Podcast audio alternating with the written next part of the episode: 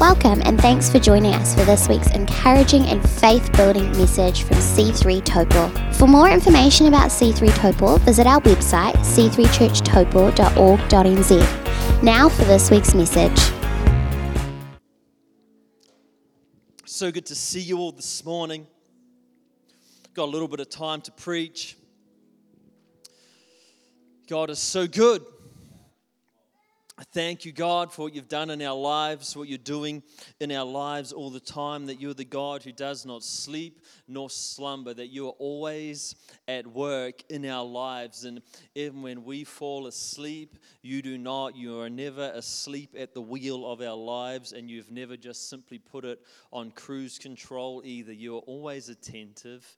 You are always at work. You're always alert. You are always watching over us. And I thank you that we can trust in you, Lord God, even when we don't fully understand. We can still trust that you know what you're doing and you are not making mistakes with our lives.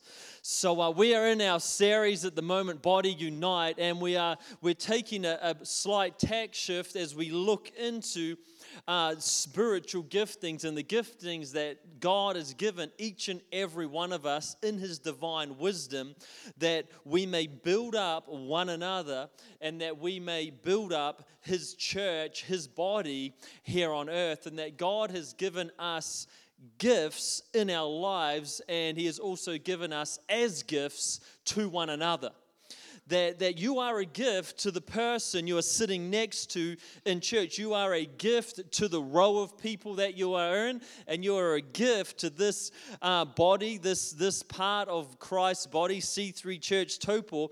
You are a gift to this body. And God is, has spread his gifts abroad, and he has given to us in his divine wisdom gifts, personalities, even, um, you know, uh, um, uh, yeah, personality types that, and it makes this, this wonderful mashup of humanity that is the mystery of God's church. That we all work together.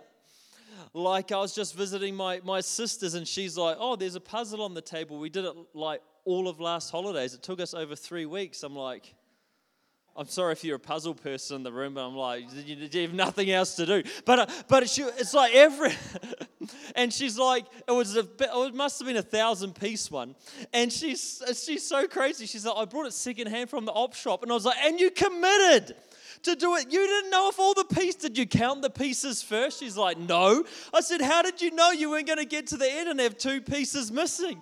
She's like, well, we didn't. They were all there. I'm like, wow. Like, talk about go out on a limb. But every piece comes together and it makes this. And if a piece was missing, you'd look at the puzzle and you're like, it's not, it's not complete and we complete one another. We, we fit one another.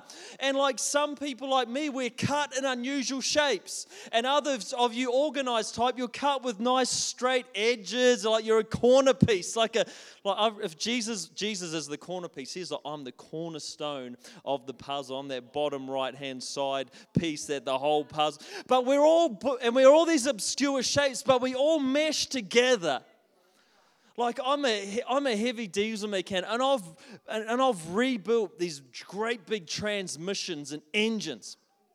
Like so many pieces in there. It's, it's ridiculous.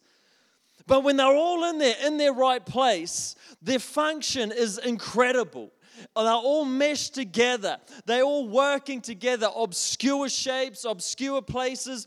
To the untrained eye, it just looks like everything was just humped in a big a big case and it, and it works. No, no, no. It was engineered with intention and design that all those parts would work together for the greater good of, of this, this piece of equipment. And as the church and as, you know, believers, we're all individually cut, but all in our cut, we're designed to mesh together and you, you may be the, the bottom corner piece. You may never mesh directly with the opposite corner piece.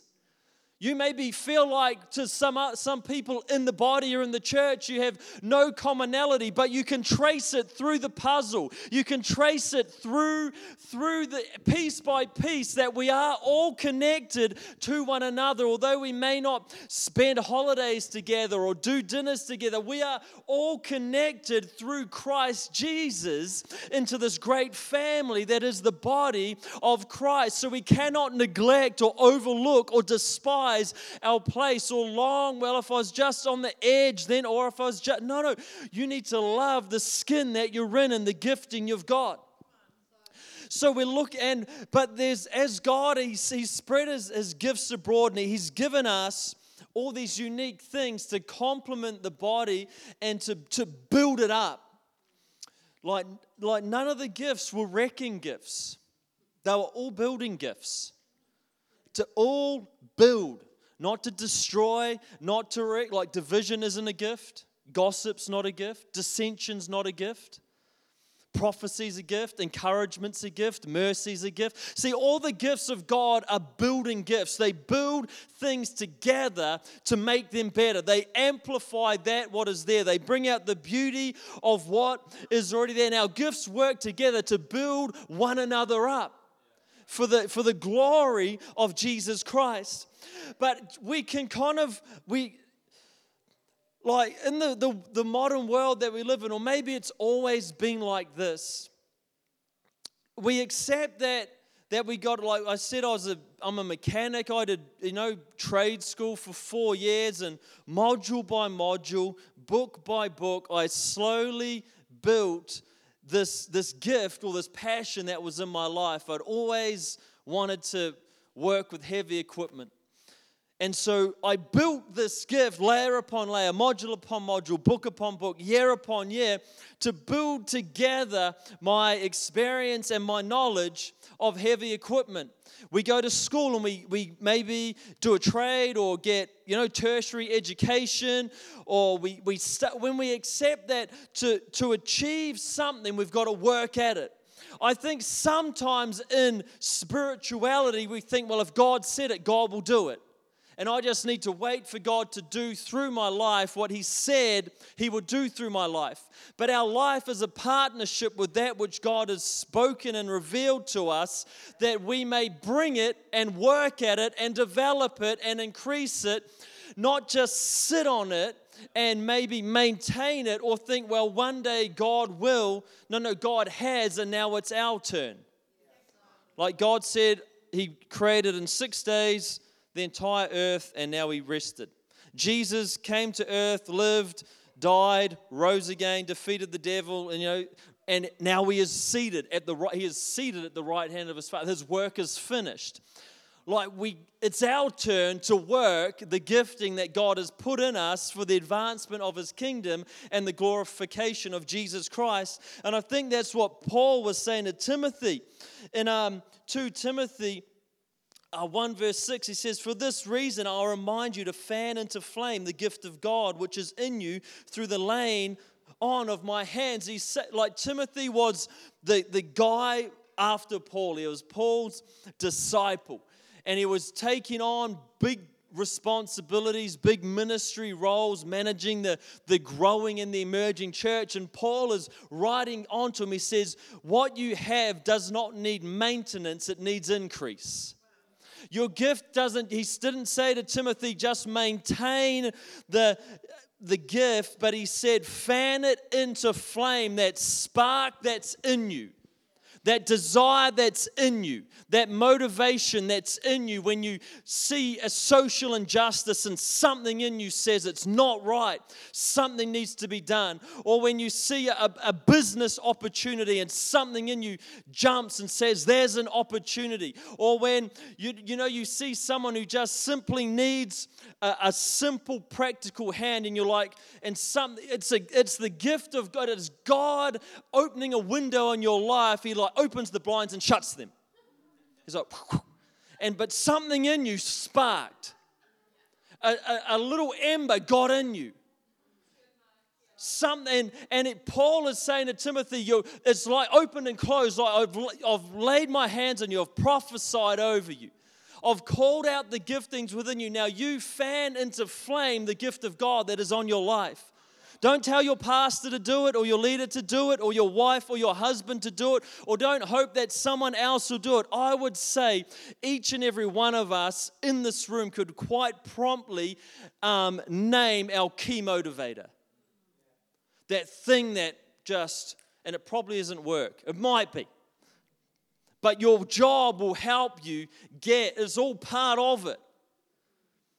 Bringing out so Paul says to Timothy, fan into flame the gift of God that is on your life. And as each of us, as individual members of the, of the body of Christ, but also knowing that we're called into this oneness under Christ Jesus as we all begin to fan into flame the individual gifts of God on our life. Like if you're having a conversation with someone and it goes something like this if only someone would do something about that, you're probably the person who's meant to do something about it.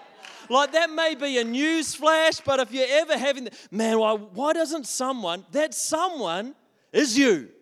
You, you lucky person. If you don't have, don't have that conversation any longer unless you're prepared to be the person who does something about it. Why don't they? No, why don't you? If only they did. No, why? Well, why don't you do it? Oh, well, I'm too busy. Well, everybody's busy. Every God always interrupted the busybody. Like my mum said to me, if you want something done, just ask a busy person. God is the same. Peter's out fishing. He, Jesus says, Come follow me. He's like, What, now? He's like, Yeah, now's good. So I'm, I'm like, I've got stuff going on. You know, like Elisha, I always get these two guys mixed up, was plowing the field with his ox and his plows. And the old prophet walks past and he whacks him with his cloak and he says, Come follow me. It's like, now, yes. Now, all through the like Paul, while he was on the road to Damascus to persecute the church, God intercepted him. He was a man on a mission. He wasn't staring up into heaven thinking, I've got nothing to do with my life. He's like, I've got something to do. It's persecute the church. Jesus interrupts him and, and recenters him and, and takes that, that gift of zeal and tenacity and just that, that unwillingness to quit, God puts his, his spirit in him and turns him around and makes him one of the, the greatest pioneers of the early church.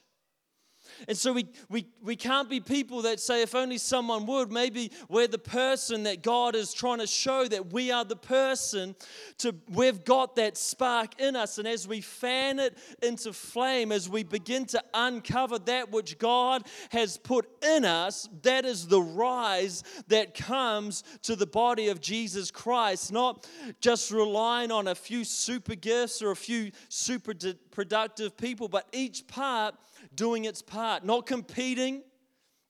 Oh, I need to do it like them. No, you do you. And you fan into flame the gift of God. It is, we love going to the beach, and one of the things the kids love to do at the beach is can we light a fire? That's what beaches are for, right? Fires. And so we do, we, we scour the, the, the high tide line and we gather up dry driftwood or whatever. You know, there's all sorts of burnable stuff on the beach life jackets and dinghies and, you know, those kayaks that litter the place. And we gather up all this wood and, and, you, and you get it burning. And you sit there and it's enjoyable. Your feet get warm and, you know, smoke gets in your eyes. And, and it's, it's an awesome moment. And then it inevitably begins to burn down, at which you, you put on more wood if you've got more. Otherwise, everyone scampers further down the beach, dragging back more wood to put on the fire, to, to keep fanning that thing into flame, to keep it burning. And, and you know, some of us, we've, we've just lost that initial that initial heat. We've just that that initial fire that burned. Or that sometimes life just throws water on it discouragement throws water on it. We can try and feel like, oh, I've failed, and, and it feels like there's put, put water on it. But I can't encourage you enough. Fan it into flame. Do not be discouraged. You know, if you've had a go, good on you. You've probably done a lot more than most people have.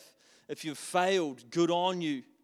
Richard Branson said this if you fall on your face, at least you're moving forwards. Like, don't be discouraged if you've had a go or you've served in an area of church or you've served in an area in the community and it didn't quite feel like your thing. This is all part of the uncovering process. This is all part of the fanning into flame process. Do not be discouraged. Do not, do not grow weary in doing good, for in due course you shall reap the harvest. God, who began the good work in you, He will bring it to completion. We have these underlying scriptures that hold us through the setbacks and, and through the difficult times. But each and every one of us, our, our call and our commission from God is to, to fan into flame that little thing that's burning inside of us. That spark, that, that motivator, that thing that keeps you awake at night, that thing that makes your heart speed up a bit when you, you think about it. God has put these gifts in each and every one of us, these motivators, these ideas, these solutions, these passions. Not that we would hide it and keep it to ourselves, but we would let it be revealed, we would let Jesus Christ move through it, that He'll be glorified and that people would be blessed and built up because of it. For this reason, I remind you fan into flame the gift of God which is in you through the laying of my hands. For the Spirit God gave us does not make us timid, but gives us power, love, and self discipline. And He is wanting to partner with, you know, when we get it going, He starts blowing. Like when we start moving, when we start exercising the gift, you'll be amazed at the breeze that starts to blow behind you. Sometimes you just got to pull up your sail in the doldrums. You might feel like you're just sailing and your boat stopped, but you can still pull up your sail. You can still do something to catch the breeze that's coming. And as you start to fan, as you start to grow it and develop it and learn about your gifting, you will find the breath of God starting to breathe around your life. And that thing that was just quietly burning gets the breath of the Holy Spirit on and it burns with more intensity and more zeal than it ever has. Let me pray for you this morning because. Thank you for joining us for this week's podcast. We hope you enjoyed it. Have a blessed week.